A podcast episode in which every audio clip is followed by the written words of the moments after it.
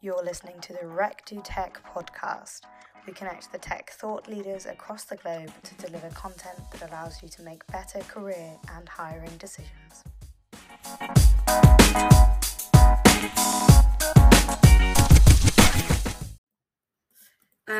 Hi everyone, welcome to this great event, so Paper to Position, hosted and sponsored by Darwin Recruitment with Girls in Tech Switzerland. First, starting with some key figures of the Swiss market, job market in tech. So basically, we have 32,000 women working in the tech sector. So women today only represent 15% of the tech workforce. So that's 3 times less than the average across sectors. So we can see that it's very, very small and that there are some improvements to do. The average gender gap pay is 22% in tech. So if we compare to the US where it's 12%, we can see that it's quite a lot. And then talking about boards, we have 9% of women that are boards and 8% that are directors. So here again, we can see that it's a few. And these figures that you have seen above can be linked to the fact that only 22% of STEM graduates are female. So even though we have 22% of people that are having their studies in tech, it's not reflecting in the, I would say, in the industry. So basically, that's why today we are working to change that and to have an impact on those figures. And at Girl in Tech Switzerland, our mission is to build an inclusive and diverse tech community by empowering women across the industry and inspiring them throughout learning and networking opportunities such as this one. So basically, how we would like to achieve this mission and how do we want to build that diverse tech community? We have 3 main pillars. So the first one is the tech and career event and workshop that we conduct. So this is mostly about learning and networking opportunities. Then we have the visibility of role models. So basically on our social media and on the website, we like to share articles on women who inspire us and people's stories that are really inspiring. And the final pillar is raising awareness on the public speaking and social media content, that if you're interested in Girls in Tech, we are very present on LinkedIn, on Instagram, and on Medium.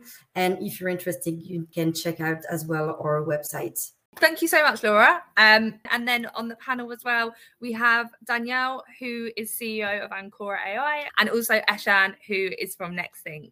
So a couple of big and very interesting businesses in Switzerland there.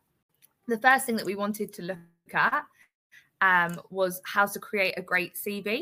So the best way of obviously initial first impression really be quite striking and I guess getting your particular CV seen above other people, especially in the market at the moment. It's quite heavily saturated with a lot of applicants for strong software development roles in good companies. So that first impression of your CV that the employer sees is something that's really unique and important for yourself. So it's about kind of keeping it short and to the point. So I myself as a recruiter, I'm not sure if you guys would agree. I think kind of a 2-page CV is the maximum that you would want to see. Right. I think anything longer than that, it tends to, people would lose interest, perhaps is the best way of putting it. And also you want to make sure that that experience is incredibly relevant to the position that you're going for. So making sure that you're listing the key skills that that particular job requires, putting in things that you've kind of done in other jobs that can really represent how you would be good for this particular position as well. So really making it as relevant as possible. I know often people would send the same document for every position that they would apply for. I would maybe deter against that, just to add in again that you really want to make it as relevant and specific to that job. So yeah, also obviously the vibrancy of a CV, so making it stand out, like I've mentioned a few times, I've seen a few different ways of people doing this that are quite interesting, using graphics, different visual aids, but really it just comes down, I think, to a nice color scheme as well. Not anything too garish, perhaps, nothing that's going to be too clashing, but something that will just stand out nicely and pick up someone's attention. In Switzerland, if you're not from Switzerland, it's not always the case, but having a professional photo on your CV is something that they really do appreciate. That's not always culturally the case. In the UK, it's not. So that's something perhaps to note, is that having a professional photo is something that they do recommend. So just at the top or where you're writing about your personal details, that's quite a nice touch to add. I think often people can forget that the formatting of a CV is really quite critical. You don't want it to be different bits of information all over the place. You want to try and keep the key bits of information together. So, for example, your experience, your personal details, email, telephone number. You don't want it dotted all over the place. You want those chunks to be kept nicely and together and in a neat format so that it's all kind of easy to read and aligned. The duration periods that you've been at particular jobs. I would say that there's a lot of, there's a lot of debate about this. So often I speak to employers that will hire people, or should I say not hire people, because they haven't been at their job for very long times. So if you've perhaps looked like you've job hopped quite a lot, that can put some employers off, in particular for permanent positions as opposed to a contracting role. So writing the duration periods, I think, is something to include, but maybe not be too specific. So maybe months or years rather than exact dates. So also putting on there about your personal hobbies and the things that you like to do, I think gives it a bit of a personal touch. So trying to get your personality across as much as possible. And I have a lot of employers that will ask about what people do at the weekends or what you like to do in your spare time. So that, I think, is a really nice way of just showing that you're more than just your job, and also, like I say, giving that bit of personality feel to it. And just for people that have had a bit of longevity in the job, sometimes I see CVs where if you've been doing your particular career for, say, 20 years, people will include 25 different positions. Now, that's great, and it's good to show your seniority in a position, but I would say your most relevant experience is that of the last 10 years. So if you are particularly gifted that you've been in your job for years and years and years, and you're an absolute, professional, and you can do it all, that's great. But I would say just keep it to the last 10 years. It's really important that we understand the fact that CVs are actually really important for recruiters.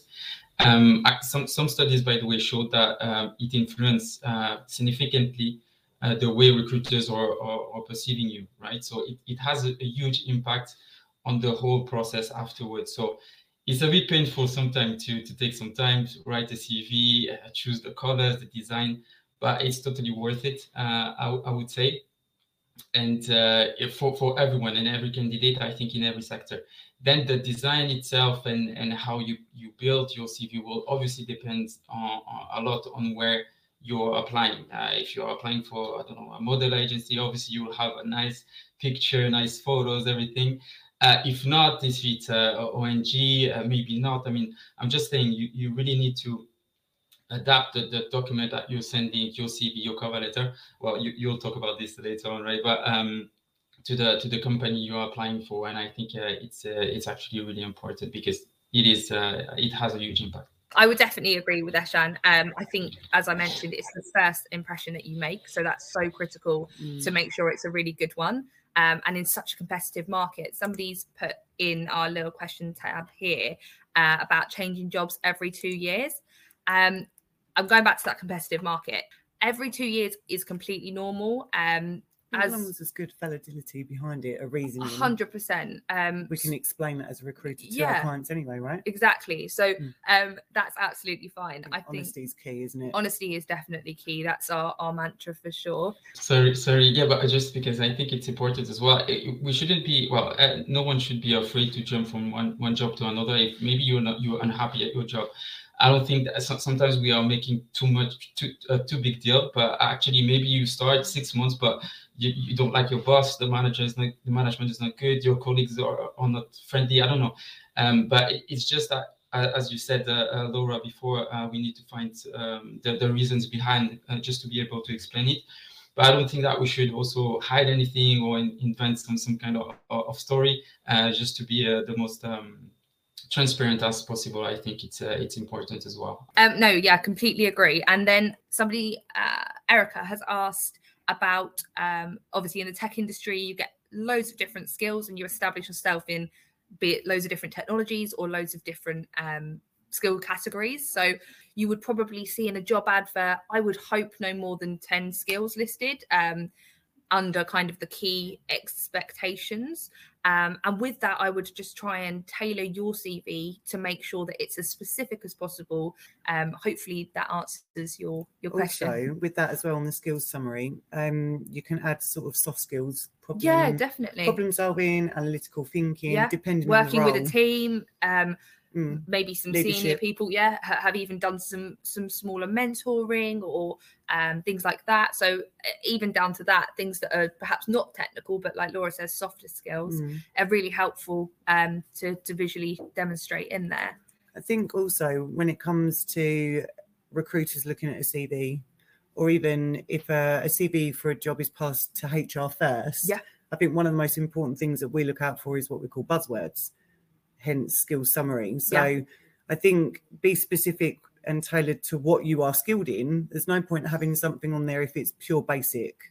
So you've done it for a month, for instance. You want to have the core skills that you're 100% confident in using, providing it tailored 100%. To the job as well. And I think what Laura said there is really important, that sometimes the first port of call for your CV will not be that tech lead or the person who specifically knows about that job. It will often be someone like us or someone in HR who hasn't got that technical knowledge and know-how. So what they're looking for is, does the CV specifically say they can do this, they've done this, they've got experience in this? And that's why you want to really tailor it to that job, so you're not falling at the first hurdle with somebody who isn't a technically knowledgeable person and is just literally screening through a CV to make sure that it looks like what they would be wanting. Because at the end of the day, obviously time is imperative, and if we can't see it from that CV, then you're probably not going to get the call or get that first interview. So that's obviously the biggest thing to kind of think about there. Ashish has pointed out that. It's really good. Has pointed out something really good to include, and again, it's about that personalization. So it's they've put about putting some accomplishments and recognitions. So I've seen before in some CVs people putting some great things about maybe doing some hackathons or being involved in some things outside of work that they're particularly proud of. Also, if you've done like courses or if you're educated to a particularly higher level, certifications, anything like that, that's great to have on there as an extra addition to just the normal. And again, it really shows that you're passionate as well about the industry that you're working in. So I think that's a really great point, Ashish, and thought of something I didn't think of there. So appreciate that. So the cover letter is something that, again, I think causes a bit of debate. So I have people quite often ask me, do you think a cover letter is important? Like I say, I think if you're going to do it, there's a way to do it. And it's important that it is specific again, because a lot of people will just send out a cover letter to every job.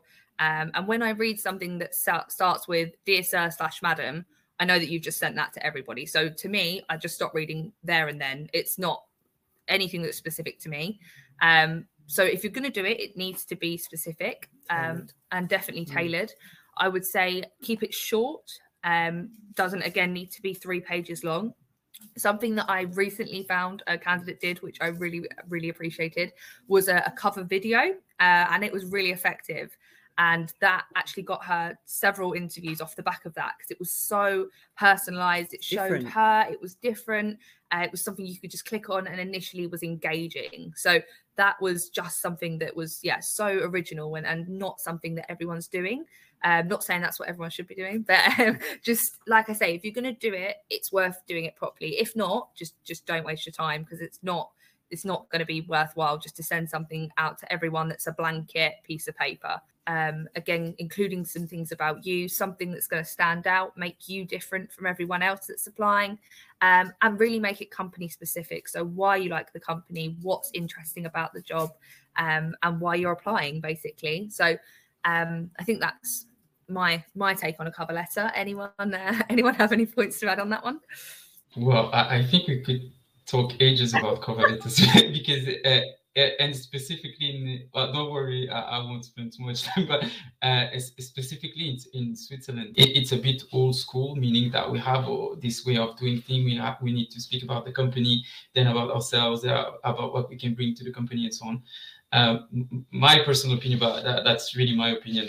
I'm not speaking for anyone except for myself. It's just that, as you said, it needs to be tailored, that's sure, but it can take obviously lots of time to write down a cover letter. And when we are looking for a job, you will be aiming at 10 companies, maybe, I don't know. So the most important for me is that you are straight to the point and you actually say why you could be a good fit. What's the difference between you and someone else, maybe?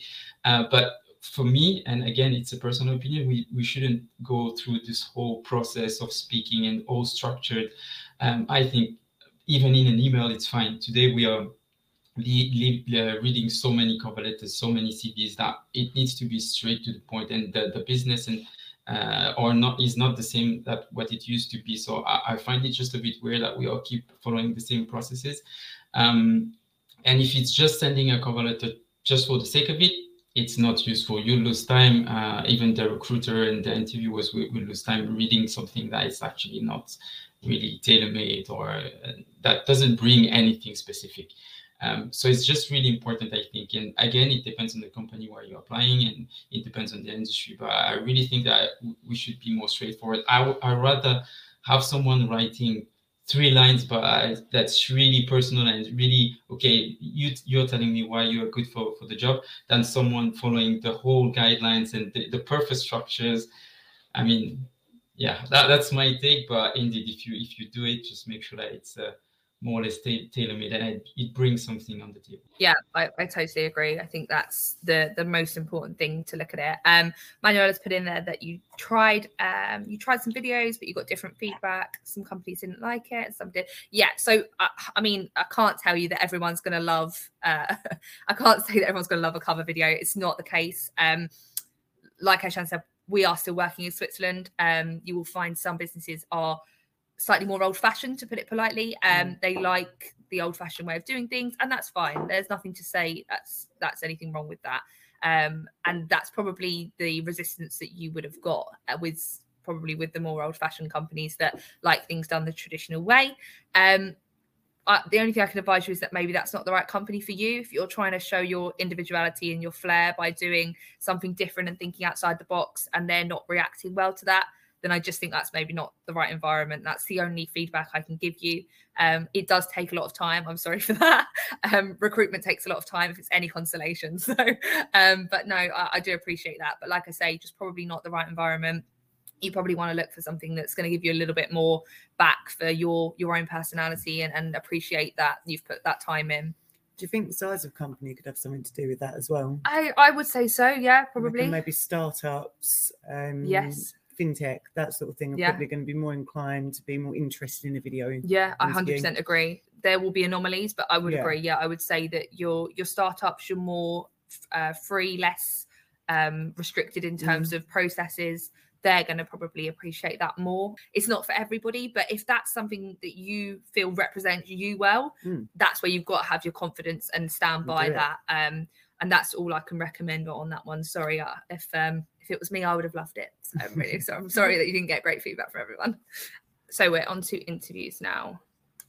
So I've just listed a few what I would call pitfalls. So I don't know if that's a particularly English saying, but it's basically things that could trip you up or go wrong in like a first interview instance. So I've put on there not answering the question. I've also put not researching the company, not giving relevant examples, not showing interest, and not showing your personality. So these are just a few things that I think people, especially if you're nervous, can often just forget not to do the simple things. So the first one of not answering the question, that I think is quite a common one, especially when I'm screening people. I will ask quite a simple question and people will go off and dance around the houses, yeah, and then come back. And I'm not saying that that's horrendously wrong, but if it's quite a direct question that doesn't entail a 10-minute explanation, then you don't need to do that. Like, it's absolutely fine to be direct and to answer the question. That's not a problem, and often quite appreciated. So I think that's something, like I said, there is quite often a trip up with. Researching the company. Now that again is something that seems really obvious, but so many people don't do that. So you're interested, you've got a first interview, great.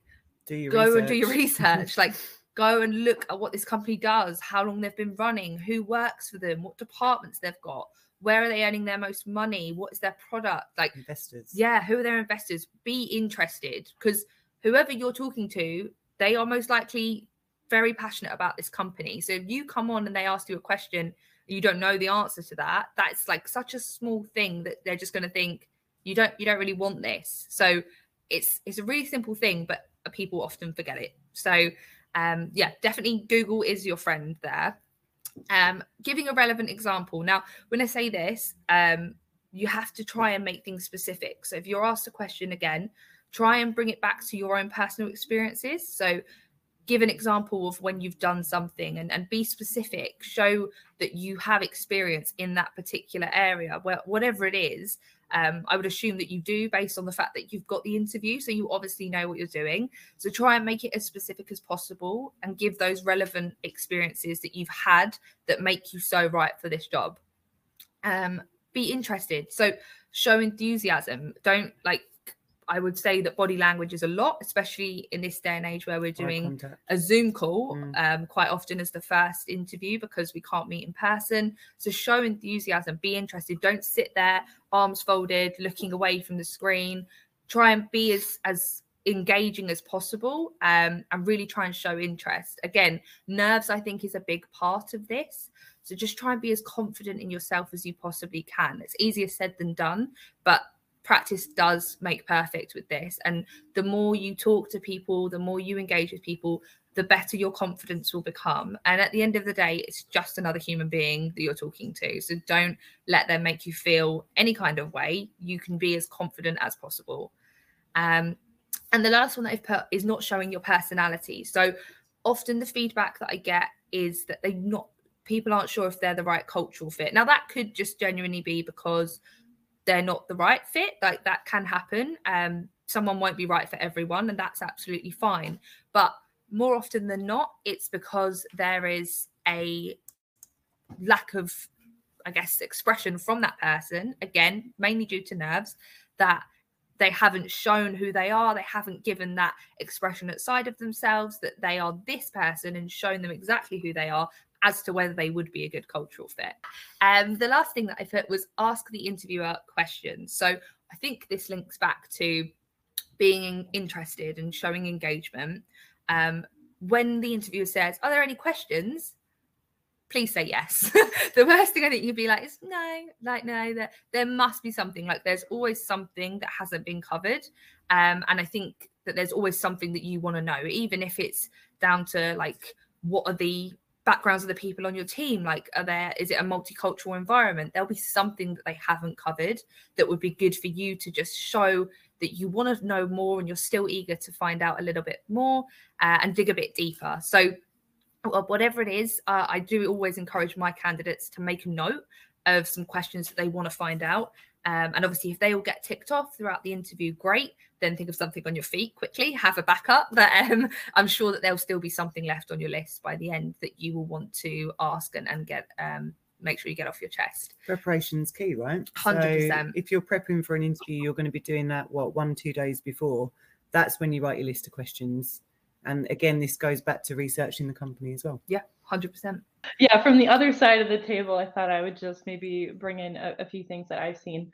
you go through, I always try to explain a little bit about the company, what we're doing. Of course, yes, we are very passionate about what we do, excited about what we do. And then I ask for questions. And when there's no questions, that really hurts. That feels like either, yeah, there's zero interest, or yeah, this person has not been listening to anything I've said.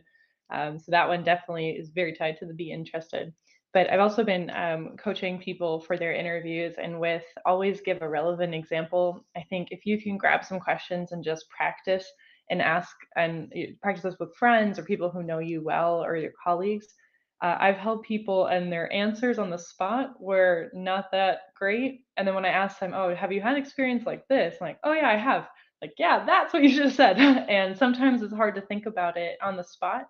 But if you can practice like some of these examples, things that you're proud of, or you think really showcase your experience or your motivation, things like that. Like those are examples, even if maybe they're not asking you the question, you can kind of weave into the conversation. So we're just sort of at that point. Daniel, maybe you could answer this one for us.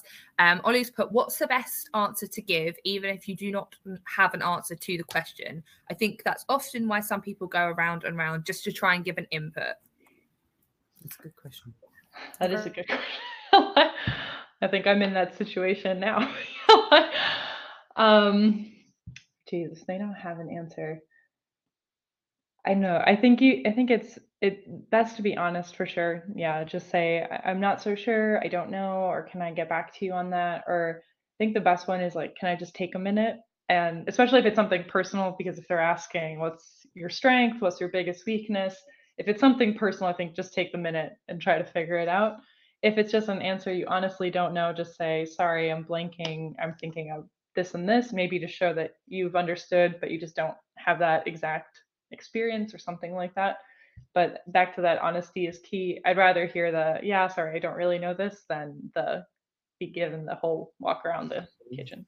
I couldn't agree more. I think that's a really, I'm sorry for putting you on the spot there. You did make me laugh. But I couldn't agree more. I think being honest, we've said that a couple of times now, but honesty is key. And I would much rather, like Danielle said, have someone say, I'm really sorry, actually, I don't know. Maybe that's something I need to improve on, or do a little bit more research into, than have someone try and talk to me for 10 minutes and it's just not anything relevant to what I've asked. Eshan, maybe you could give us your answer to that question, as it seems to be a bit of a tricky one.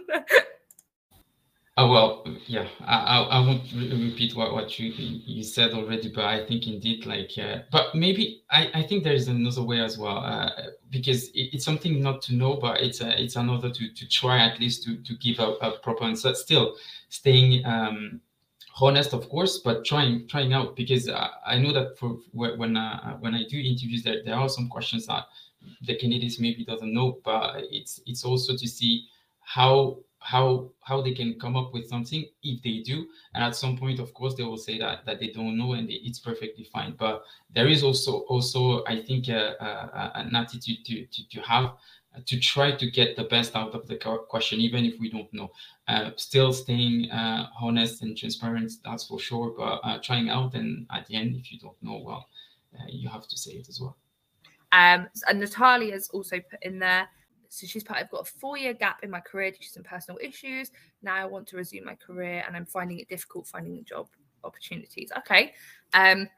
So career gaps, I think, especially for women, are more common. I see a lot of females who want to go and have a family, take some time out for that, or other reasons. That there's a whole host of reasons, but I think personally for women, obviously that family is normally a big reason that women have a career gap. I'd be interested to know what issues you're having, because I don't personally see that as a blocker.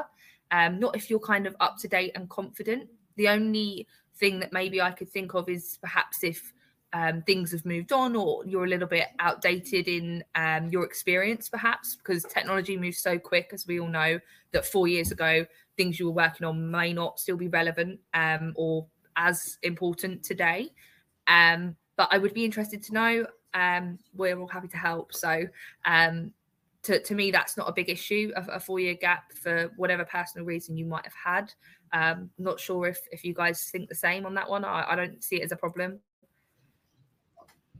Maybe I can jump in. I think personally, I would not see it as a problem, but I think in the context of Switzerland and going back to traditional, that could maybe be where some of the challenges are. But then maybe I'd go back to a comment earlier that if that's bothering somebody, that's maybe not a great fit either.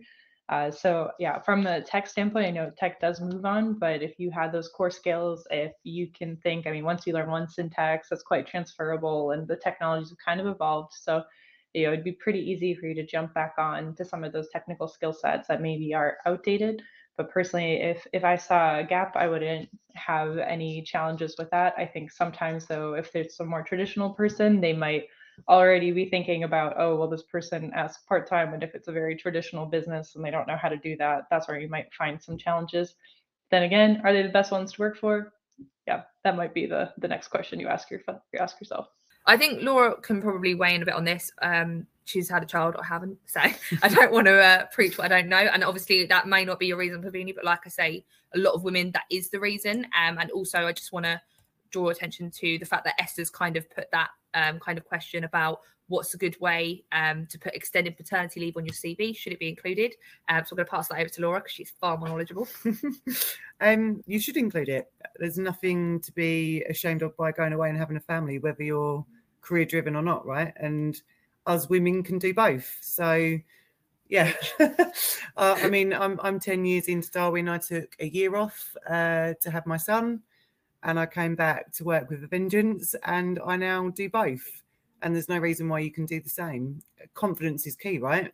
And women at all levels should be allowed to go away and have that family and then be able to step back. So there's no way for any reason that you should exclude it off your CV.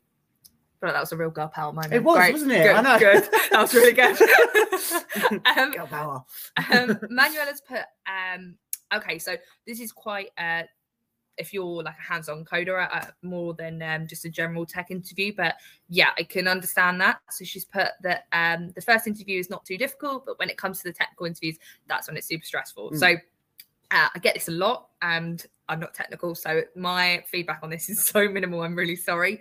There's a couple of different types of technical interviews. Obviously, I know a few of my clients will do live like pair coding, and I hear that that's far more stressful than a go at home and do it on your own kind of task. Yeah. Like I say, my advice is really minimal on this. I'm sorry. The only thing, if you find something stressful, is to maybe practice it, just to try and minimize your stress so you're more confident and you've done it a few times. Like I say, not practical, don't code. So I'm really sorry about that. Can't help you too much. I think to jump in, because we have this a lot. So we've got quite a lot of clients, and it's normally like a second stage that they go, right, here's technical assignment. And as Gabby said, it's one of three things. It's either pair programming, where you actually see the interviewer online watching you as you do it, or it can be timed. Yeah. Here's your assignment. You've got 3 hours, off you go.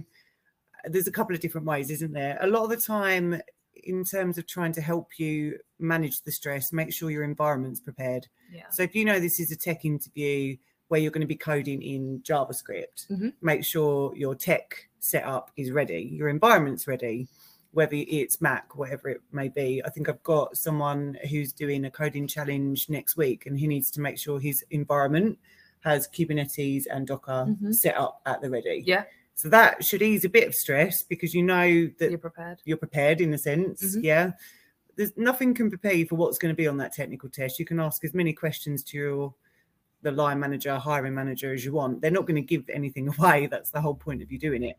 But if you can just be prepared in a sense of your environment, that should help, hopefully.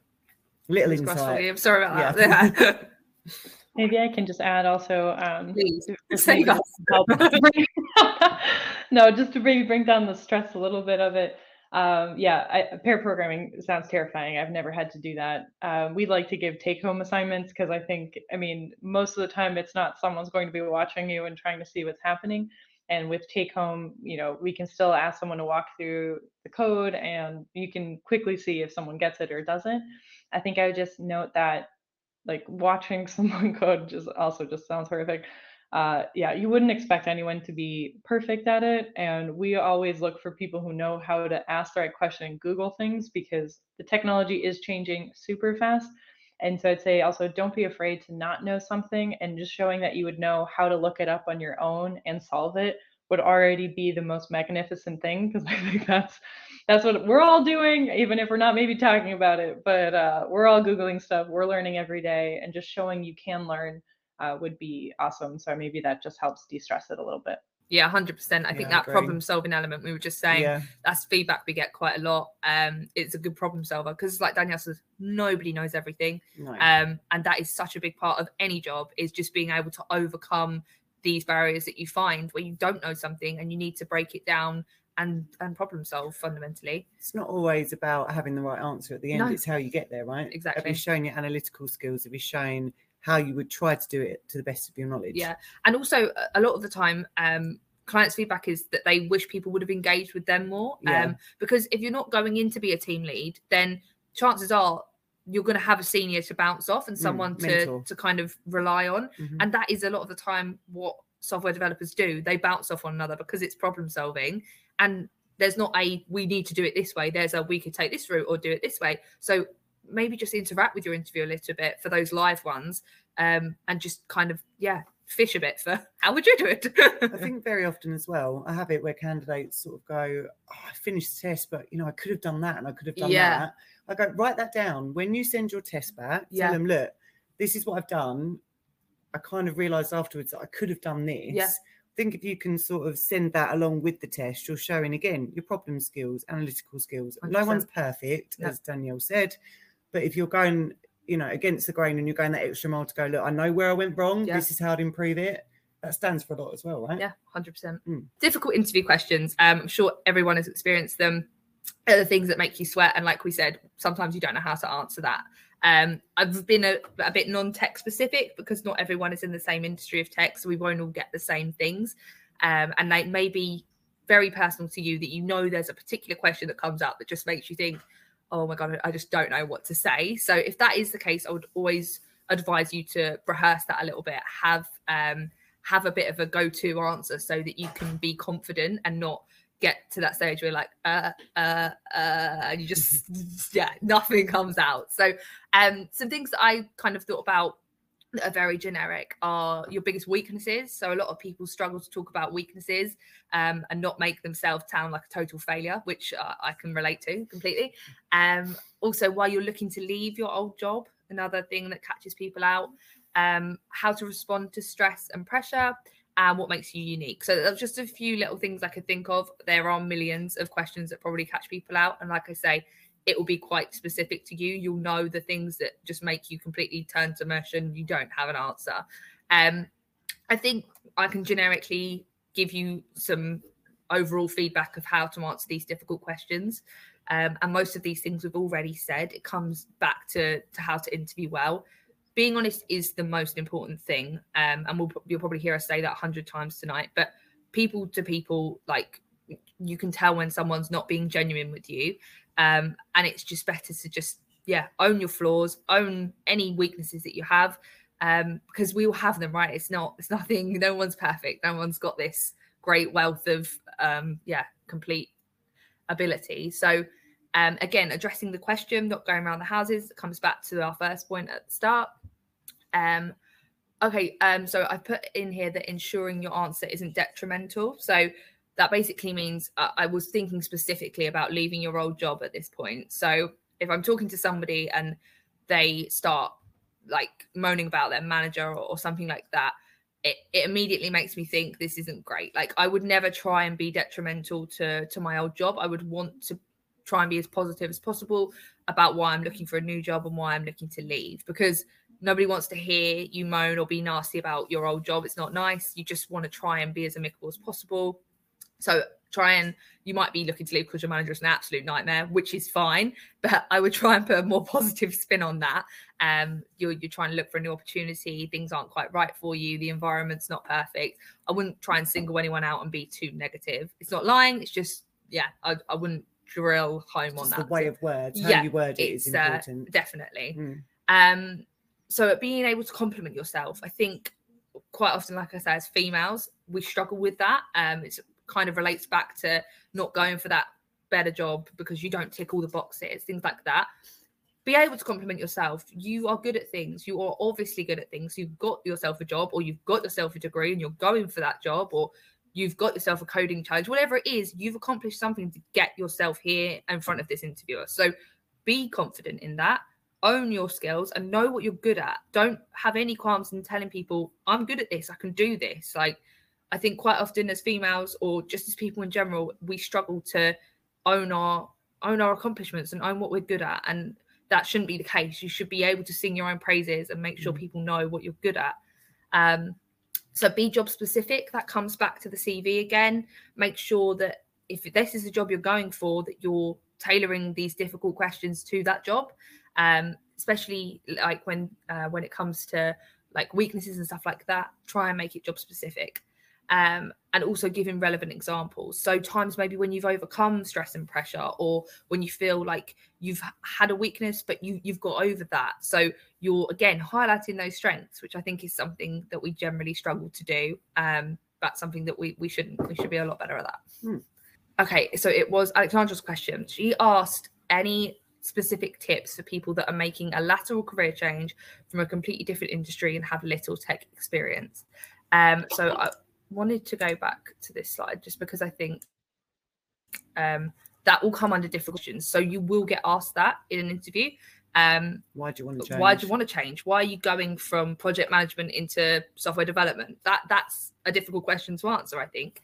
And so many people do it. Like, yeah, you wouldn't believe how many people, and even actually recruiters, were going to software development. That happens a lot. So it's a really common thing, first thing to know. So no shame or anything like that. You should definitely own it. You've chosen to make a great step in your career and a lateral career change. It comes back down to all these points again. To be honest, let them know why you want to make that change. There must have been some poignant factors that have caused you to change.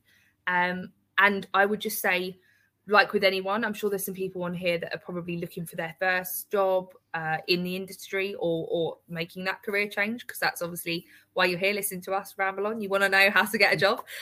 So that is, I think, the most important thing is that you want to kind of accelerate your skills, but you haven't got relevant experience. So the ways to do that are a portfolio. If you are a software developer, think about maybe doing some open source stuff. So maybe go on GitHub, create your own website, something like that. You want to try and generate as much relevant experience without actually having had a job. So whatever that may be, I'm giving a lot of software experience because that is what I recruit in. I apologize. But yeah, that is what you want to try and do is generate this portfolio that people can look at, because they can't go, oh, okay, well, they've done the job for 3 years. What you want to do is give them something they can look at and go, oh, but they can do it though, because this is what they've created to show me that they can. Maybe Danielle, you can weigh in on that one, because I know that you're quite experienced in that. No, I'd love to. No, I think the important things, like, I almost stopped looking at the actual schooling at this point, because so many people do lateral moves or change industries. So what I look for is, I mean, things like, if they have made the change, just do they have some kind of technical background? So a boot camp is really helpful. We mentioned like certificates, anything to demonstrate that you put in time to really show that you're serious about it and you have a foundation. Foundations are easy to start with. If you have nothing but interest, then that's really tough, because basically someone has to completely upskill you for a technical position. So I think those are super, super important to have.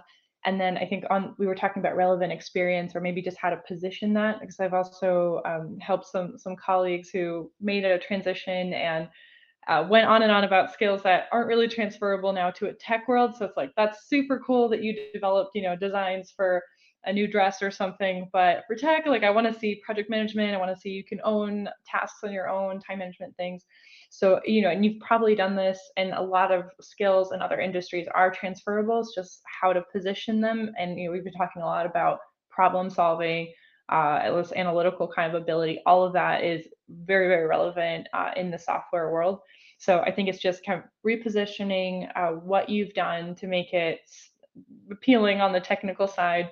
Ideally having boot camps or certifications to show that you've got some sort of base on the technical piece would be my two bigger things to suggest. I think I had a third, but I already forgot. Sorry. No, I remember. Okay, right. Sorry. Even small internships also are amazing. So, like, if you can reach out and just do like an unpaid internship, a few months, build up your coding skills. Sure, it's a hit in terms of like 2 months, maybe you won't get paid for it, but then people are more willing to take you on and coach you. And those are internships and experiences that you can then take forward, and it might even get you a job there. So it's just a way to kind of get your foot in the door.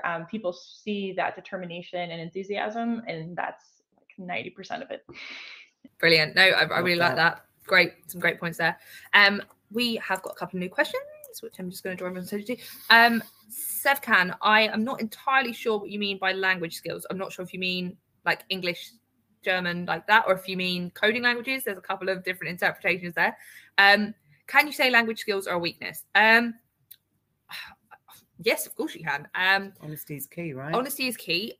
Do you struggle with English not being your first language? Or do you struggle with German not being without knowing? Oh, English. Okay, perfect. There we go. So yes, I mean, depending on what your first language is, of course, it's difficult because you won't.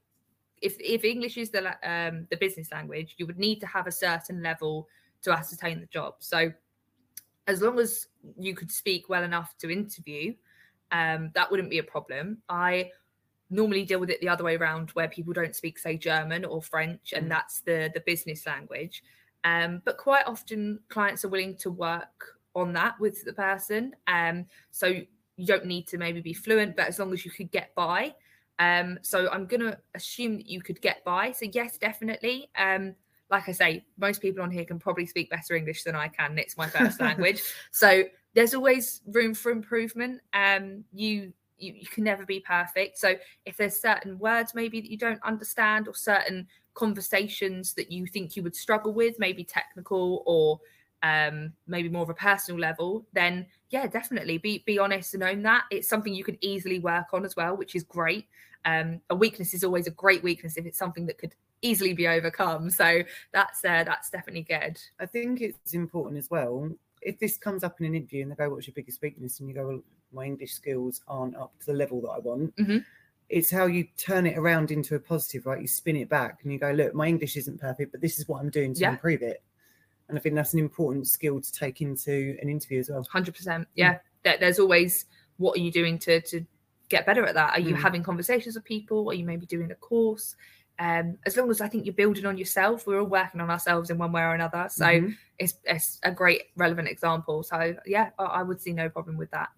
And then Natalia has put, hints for new people in Switzerland. What are specific things you should be ready for, or you should consider while searching for an IT job in Switzerland, especially after foreign countries? Okay, so I mean, the list could probably go on endlessly here. I mentioned a few things that are... I think very Swiss, like the picture on the, well, actually that's quite European. A lot of countries do that, but the picture on the CV, things like that. There are little things. It's very probably business specific, that question. You will get more traditionally Swiss businesses with all German speakers, or all French speakers, or all Italian speakers, depending on which area we go to. But yeah, would you say there's anything that's across the board? I wouldn't say there's anything. No. There's so much diversity coming through nowadays. I think it's changed, doesn't it? Yeah. Eshan wants to weigh in. I'm going to let him go. You go. Oh, sorry.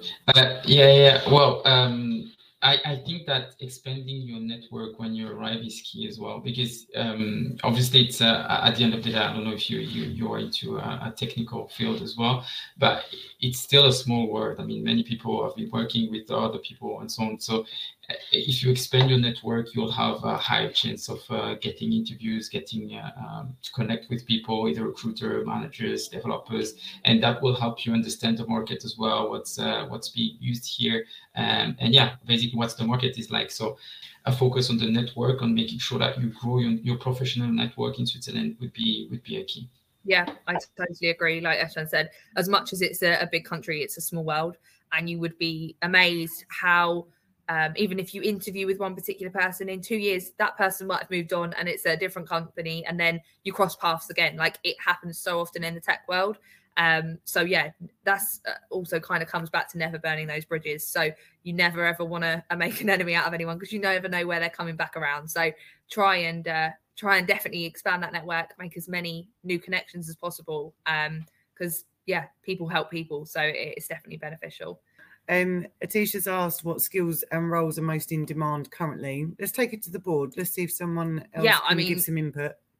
Danielle, go. You tell us what skills Ancora are looking for mainly. Okay. On the technical side, so we're working in Python. We're looking for people interested in natural language processing as part of machine learning. We are also looking for people who know Node.js, JavaScript, and all that good fun. Ideally, anyone with experience on cloud infrastructure. We're on AWS, so that's a bonus. Although, yeah, there's so many tutorials out there that can be learned fairly quickly. Anyone, if they have experience with Agile or just at least know what it means, that is a huge help. But in general, I mean, I think the big thing is, like, if they have a foundation, understand general syntax of programming languages, understand kind of the background to it, we can coach up somebody. But it's really like, are they going to ask questions? Are they okay in working with a team? We've had people who want to be like lone wolves, but or a small team. So it's like, I want you to ask questions, reach out, you know, be curious. They always say curiosity and creativity are like our biggest drivers in that motivation aspect. Those are the ones we're feeling out in the interview. And for the tech skills, we're just like, is this workable? Is mostly, I'd say, how we're approaching it. Sorry, I don't want to represent everybody. I'm sure people are probably much more structured and standardized. But with the current situation, like for us, we'd rather find somebody that, yeah, we think is excited about what we're doing, wants to build a great product, is curious to do so. And then with those kind of attributes, like, you can grow somebody into a magnificent developer, but you just need to have that basis. This one is specific to when you get that amazing end of the whole process and you've done it, amazing, great, and you're navigating an offer. Because a lot of people trip at this point or are disappointed with what they got. And I think sometimes that's why you see people move on 3 months, 6 months, because at this stage, you didn't actually achieve what you wanted to achieve. So then you're unhappy and you're quickly now looking for something else because you've not actually got the job that you wanted with the terms that you wanted to agree on. So the things to remember when navigating an offer: be clear and open about what you want. Don't be ashamed or embarrassed to talk openly about money, salary, package, what's important to you, be it childcare, pension, life insurance, health insurance, whatever is important to you. Feel free and open to disclose that, and any good employer shouldn't have any issue with you discussing that very openly, because they should want to, obviously within reason, make you the best, most comfortable offer that you're going to want to be happy accepting. Make sure you understand the full package. Obviously this differs massively from company to company with what people can offer, even down to things like free fruit and coffee in the office. Like, just make sure you understand everything that's included, and you read that contract inside out, back to back, so you know exactly what it is that you're accepting and you're comfortable with that. There's nothing missing, because you'd be amazed at the things that aren't transferable between one job to the next that you don't realise that you're going to be missing out on. And that could be at the end of the day, it could be a loss of money for you because something is important and you're losing, if it's something like travel to work's not covered, something like that. It's something you maybe haven't thought about, and then you end up out of pocket quite a big impact with that. So make sure that you understand everything that's included. Being confident, I've put in there, because I think it's a big thing at this stage. People often crumble and don't feel capable talking openly about these things. It can be quite a taboo subject, salary and compensation, everything involved in that. So try and be as confident as possible. Know your worth and your market values. That is something that's incredibly important, because you want to make sure that you don't talk to your friend a week later, tell them what you've got, and they're on double your salary. Like, that's going to be a real gut wrencher. Like, you just don't want that to happen. So as long as you're comfortable with what the market is offering and valuing your skill set at the moment, then you should be comfortable in what you're negotiating your offer at. Unless, again, we're going to go back to Google. If your friend works there, don't ask them. Please don't do that. Okay, and then setting yourself a bottom line. So if you have in your mind something that you know you cannot go below, that's always a good place to start, because you know then whatever else is a bonus. So you need to have a bottom line to ensure that that's your comfortable zone. Like, that's where you know, okay, all my bills are covered, I can live a comfortable life, that's what I need. Anything else above that, then I'm happy, that's a good increase. And I always encourage people to go for kind of a 10% increase between jobs. I think that's a good amount, depending on what you're earning. I'm talking quite across the board again. If you're earning particularly low to start with, don't do that. Look at your market values first. But if you've got a good market rate already, then I think a 10% increase is kind of the best bracket to play with there. But please, anyone join in on that, because this is quite a, I think, quite an important one. It depends, because it depends on many things. But if you change your job just not for this for only for the salary, but because you'd like to join a smaller company and under the type of environment, that obviously you need to be aware that the salaries and the budget that the company will have won't be the same. So I think that indeed the most important is that you really set the bottom line for yourself, so you know where you want to go, and then you can build from that. But if it's the same industry, let's say, I would say up to 10% seems normal to change your job. Yeah. Fernanda's put in there that, is there a reliable reference on market values, salaries and benefits that we can trust on the internet? Don't trust the internet is my short answer. Trust us. The best people to speak to probably are recruiters. I don't want to sell us, that's not what we're here for, but we do ourselves have a great market update specifically for Switzerland that will give you that great references to what you should be looking to achieve. It's very, we update that regularly every 3 to 6 months, so it constantly stays relevant. I wouldn't advise the internet. The internet gives you some crazy answers from that end to that end, and if I'm helping somebody relocate, I quite actively tell them not to look on Google, because it is not the most helpful tool. It depends where you're looking and what you're reading. But I would advise definitely talk to a recruiter, somebody non-company specific. You probably don't want to ask the company recruiters. They might try and knock you down a little bit if it's not the most ethical company. But talk to a normal recruiter who's non-biased, and they will definitely help guide you and give you the right direction you need. Like I say, happy to do that, but don't want to plug us too much. So so handing your resignation is, I think, something that people find quite nerve-wracking, especially when you're quite close in relationship maybe to your boss or to your direct management. It is quite a difficult thing to do. Speaking from experience, I know that's quite a difficult thing. So the first thing to do, I think, is to write a resignation letter. It's professional. It's also pretty much mandatory with most companies that you have something official on paper or an email. I prefer to have it like to hand rather than to email it to someone, but obviously it's up to you how you do that. In your letter, I would always try and be complimentary and thankful. As I mentioned earlier, if it's a really particularly soured relationship, I'm sure there's still something that you can draw out that they've done that's particularly helpful or has benefited you. Worst case, they've got you where you are in your career, so you could take a next step. So just try and draw on something that you could maybe just to leave it on a nicer note. As I put on there, try and speak in person and hand deliver the letter. I always think is a bit better. It's a bit nicer than just dropping a cold email and being like, see ya, bye. But I know some people do find that a little bit easier, so they don't have to deal with that face-to-face situation. But as much as it's uncomfortable for you, be confident in your decision. You've made the right choice. You're making that move. You're happy with what you've got. Don't let that kind of situation spoil that. Just this is like the final step. But it is always nicer, I think, if someone comes to you in person and delivers that news to you directly. Try and keep it as brief as possible, so you're not kind of rambling on for a couple of pages again. There's no need. Stick to your guns. So this is something I've put in there. Obviously within reason. If you're not that unhappy, it depends on your reasons for leaving. And then they offer you a £50,000 increase, then maybe don't stick to your guns. Like, that's on you. But it depends. So I always say stick to your guns, because in this instance, if someone's trying to maybe like guilt trip you or be like, oh, we're really going to struggle without you. Like, do you have to leave? Like this kind of chat, then I would always say stick to your guns. You've made that decision for a reason. You've proactively looked for a job. You've interviewed. You've done the process. And like you're moving on to bigger and better things. So with that, I would always say stick to your guns. But like I say, there's situations where if they make you these great counter offers, then maybe don't. That's completely up to you to navigate. But yeah, as a recruiter, I would always say try and stick to your commitments and the new opportunity you've got, because you're about to explore something else.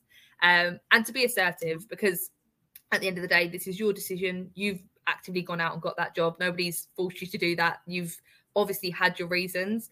There are some horrible statistic about people who stay at the job after kind of handing in their notice and then end up leaving 6 months later. The rate of that is like 80%. It's incredibly high. And the reasons that you were unhappy, whatever they promise you, I can almost guarantee you those reasons will still be there, and you will still end up looking before the year is out. So try and be as assertive as possible, stick to your guns as a pet, and really own what decision you've made, as hard as that may be when someone's really trying to guilt trip you. I get it. I know, I've been there. But yeah, like I say, it's the best way to be. No, I think I would just add that when I was leaving jobs, I scripted it out, like how I would say it, and just to make sure I was thankful and complimentary. I mean, leaving on a good note is really important because people talk, and industry is smaller than you think. Switzerland's also not that big. So you always sort of want to leave on a very good, clean note. And, you know, I had practiced out what I was thankful for, making sure I send a nice note at the end, thanking everybody, making sure to connect with everyone on LinkedIn, because you never know. And life is crazy. So it's always good to keep those happy thoughts. I would totally agree with that, to be honest. I think if you're an organized person like I am, you want to go in there with an agenda, and if you know what you're saying, it makes it a lot easier, so you don't end up like, oh, I'm really sorry, I just don't know. But yeah, I still ended up crying with one of them, even with my speech, and I was like, get it together. You're too bad a person. You just, I'm so sorry, I don't mean it. I did it on the phone. I did it on the phone because I was too chicken to be in person. And then when I saw the person in person, I cried again, and I was like, what is wrong with me? But that was like a 6-year job, so you have relationships and everything. I was like, it's not your fault. And I'm like, I cried. It's all me. I'm sorry. Yeah, it was like breaking up with someone. It was absolutely like that, and I had practiced it and everything. So it's okay. Judgment-free zone. We're all people. Sorry. Oh god, that is so funny. But no, as Danielle says, if you're an organized person and you think that might cause some problems, definitely, yeah, practice, rehearse, maybe do a little bit of role play with a friend or someone just to prep yourself for that. But yeah, guys, it was lovely. I hope I hope it served its purpose and you've all maybe learned something or can take something away. Anything I can do to help any of you, I'm happy to help, whatever it is. So yeah, obviously, Eshan, Danielle, Laura, you've all been great. Thank you guys for saving me 1,000 times over. That was a lot of rambling. But yeah, lovely to chat with you all about it. Thank you. Thank you for organizing and for everything. Thank you.